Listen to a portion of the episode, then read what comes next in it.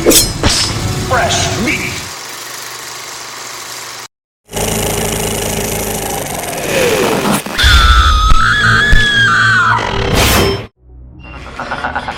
Freddy Krueger is one of the greatest horror icons of all time. That's just a fact. He cemented himself in pop culture due to Robert Englund's stellar performance, Please, God. This God. The killer makeup effects, and the unique and terrifying way in which he murders his victims. And he's been shepherded by some really interesting directors along the way, like Wes Craven, Ronnie Yu, and Renny Harlin. Today on The Horror Movie That Almost Was, we're taking a look at the time that Peter Jackson almost stepped onto Elm Street. That's right, we're taking a peek at an alternate reality where Freddy's Dead never happened, thank God, and instead we were treated to Peter Jackson's A Nightmare on Elm Street 6, The Dream Lover. 1989 saw the release of A Nightmare on Elm Street 5 The Dream Child. Unlike previous entries that had seen a box office uptick with each film, minus the second one, which struggled a little bit, this one gave the series its all time low. Which is sad given that the film's budget was only $6 million and still managed to rake in over 22 million in return. If anything, that just goes to show just how much the studio was expecting to profit off these films. Unrealistic expectations? Maybe. While the film was in the green, it wasn't enough for the studio to be at ease with the direction of the series. So, New Line did what any sensible studio would do. They hired multiple writers to write multiple screenplays, and they could decide which was better and go with that. Going after up and coming filmmakers, the producers saw the film Bad Taste and knew it was something special. So they went after the writer and director, Peter Jackson, to try his hand at Elm Street. Jackson brought his Meet the Feebles co writer, Danny Mulren, on board. I'm probably butchering that name. And got to work on his idea for Nightmare. Dream Lover. The naming scheme is great for a variety of reasons. Obviously, it keeps in line with the previous entries with Dream Warriors, Dream Master, and Dream Child. But then it also raises a whole new set of interesting questions. Why in an Elm Street story would any character love dreams? Are we talking about Freddy here? Or are we talking about giving Freddy a love interest? Ooh, the possibilities are endless. In actuality, the Dream Lover means a lot of things. Sure, it absolutely means our main villain, Freddy Krueger. Dreams are his entire reason for being. Yeah, his are usually more on the nightmare side of things, but it's all semantics. But we're also talking about the children of Elm Street, because in Jackson's story, we're seeing Freddy in a way we could have never imagined him weak. Set several years after the events of The Dream Child, this movie takes place in a much different town of Springwood. Gone are the days where the police are hushing the name of Fred Krueger. It's gotta be Freddy Krueger. Hey, don't even say that son of a bitch's name out loud. Let's just keep it together. Instead, teens are recreationally taking sleeping pills in order to confront the once fearsome dream demon in the nightmarescape.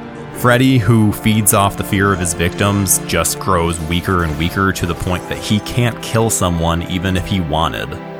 It is a very the tables have turned kind of story that we've never really seen in an Elm Street before. At least, not in anything outside of the finale. Sure, usually the final girls are summoning the power to defeat Krueger through perseverance or the help of their friends. Here, Krueger is already in that state, so there's no journey these kids need to go on right away. If anything, they represent the teens who were given everything in life and didn't have to work for their reward. But it's not only the teens who are getting in on the fun.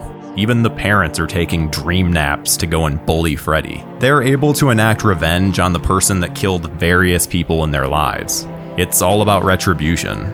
So, this isn't yet another Elm Street with the parents refusing to acknowledge Krueger's existence.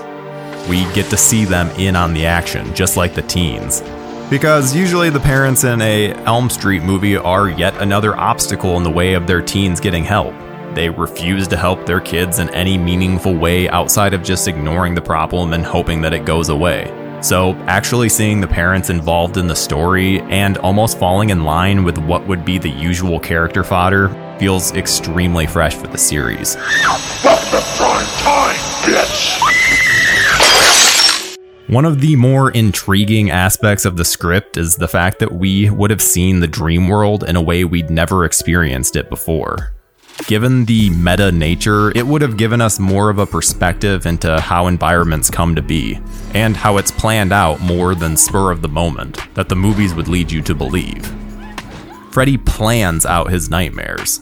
The dream world is not one that can be controlled, and it's not just owned by Freddy. He's simply an inhabitant. So a lot of the story revolves around the idea of controlling the dream world, whether that's the teens or Freddy himself.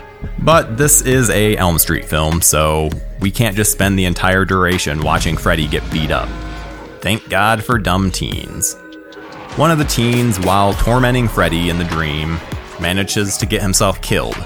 This gives Freddy just enough power that it starts a domino effect within the community, as residents go to sleep unknowingly entering a dream world they can't control. Freddy goes on a bit of a rampage and, in the process, kidnaps one of the adults. This sets the stage for the finale where the son of the kidnapped adult must go into the dream world to save him. His journey feels very similar to Nancy's in the original, only instead of pulling Freddy out in the dream world, he plans on defeating Freddy in his own territory and use the dream world to his advantage. While the script is extremely meta, it doesn't do anything too crazy with its ending. Our lead hero defeats Freddy and vanquishes him by overcoming his fear of him. It's a pretty standard Elm Street ending, but that's okay. Not everything needs to challenge the form. If anything, it's still a sequel to a very popular horror franchise, so there always needs to be at least some level of fan service. But with all the opportunities to show more nightmares than ever, fan service could easily be done in spades. It's pretty easy to see why this script has become the holy grail for Elm Street fans. The sheer idea of having Peter Jackson involved in the series is intriguing enough. But add to that the extremely interesting and innovative concept of Freddy being bullied in dreams. Absolute gold mine. And with Jackson's involvement, it's easy to theorize that this could have been the biggest splatterfest the Elm Street series has ever seen. I mean, just look at his past work. So, the Dream Lover is an interesting name because it shifts as the story progresses. The townspeople of Springwood go from loving dreams so much that they recreationally take sleeping pills, and Freddy being weak, hating the dream world, to Freddy growing strong, taking over the dream world, and regaining his title of the Dream Lover. But all of this is for naught. Instead of Jackson's script, they chose a script from series producers Rachel Talalay and Michael DeLuca and we received Freddy's Dead, The Final Nightmare. Yeah. Given the film's rough reputation, it's hard not to look at the Jackson screenplay with rose tinted glasses. However, we did eventually get some of the meta concepts a few years later in Wes Craven's New Nightmare. But Dream Lover presented us an intriguing sequel world that we never got. One where teens are set on reclaiming the dream world. It's no longer this mysterious weapon that Freddy uses against them. Instead, it's a powerful tool that they can also use against Freddy. This could have brought about a whole new direction for the series, instead of the wrap up we received.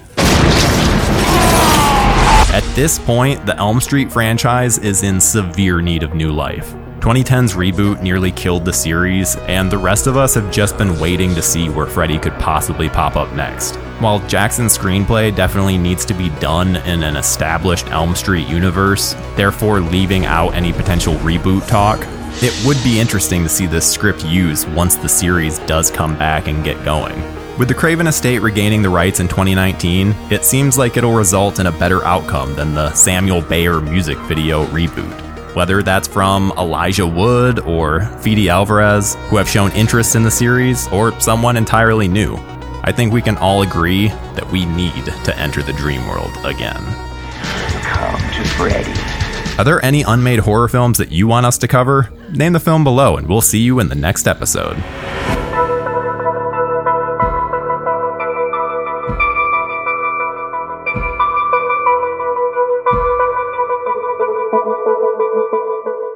Thank you for watching our show. If you like what you see, please subscribe to our JoBlo Horror Videos channel, tell your friends who like this sort of content, and turn on the bell to receive notifications for all of our latest videos.